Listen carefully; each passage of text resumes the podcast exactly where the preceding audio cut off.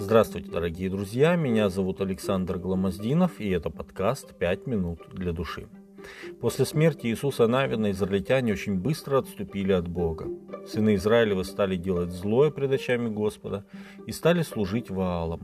Оставили Господа, Бога отцов своих, который вывел их из земли египетской, и обратились к другим богам, богам народов, окружавших их, и стали поклоняться им, и раздражали Господа.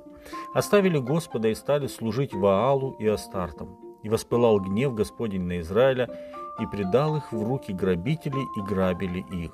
И предал их в руки врагов, окружавших их, и они не могли уже устоять пред врагами своими. Куда они не пойдут, рука Господня везде была им во зло, как говорил им Господь, и как клялся им Господь. И им было весьма тесно. И воздвигал им Господь судей, которые спасали их от рук грабителей их, но и судей они не слушали, а ходили блудно во след, во след других богов и поклонялись им. Когда Господь воздвигал им судей, то сам Господь был судьей и спасал их от врагов их во все дни судьи. Ибо жалел их Господь, слыша стон их от угнетавших и притеснявших их. Но как скоро умирал судья, они опять делали хуже отцов своих, уклоняясь к другим богам, служа им и поклоняясь им. Не отставали от дел своих и от стропотного пути своего.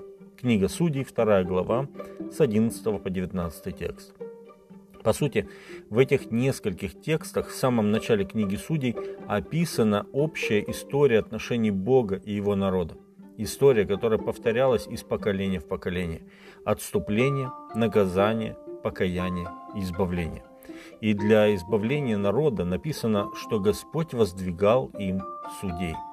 Судьи, в честь которых была названа эта книга, занимались более обширной деятельностью, чем только исполнение гражданских функций судей, предусмотренных Моисеевым законом.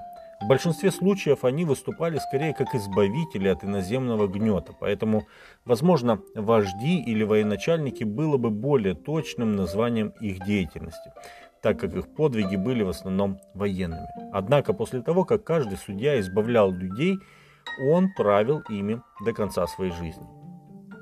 Если посмотреть на исторический фон событий, описанных в книге судей, мы увидим, что не обладая особой э, верой в Бога, израильтяне не смогли изгнать хананеев, поэтому после первых нескольких лет войны они поселились рядом с ними.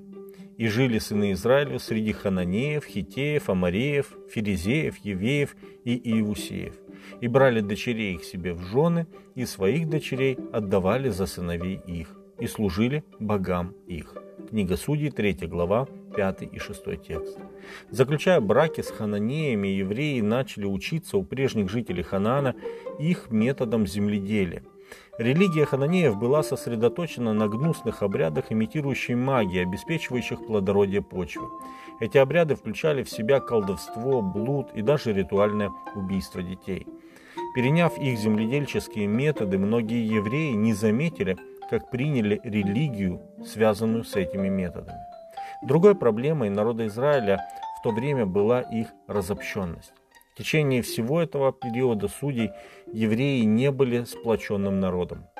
Иногда два или три колена могли образовать временный союз против общего врага, но даже при серьезной опасности весь народ не мог собраться в одну федерацию. Более того, даже межплеменная рознь в среде евреев вскоре стала довольно распространенным явлением. Книга Судей, 8 глава, с 1 по 3 текст.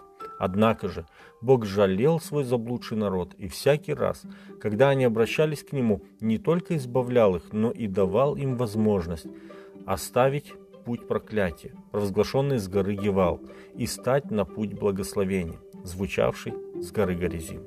С вами были «Пять минут для души» и пастор Александр Гламоздинов.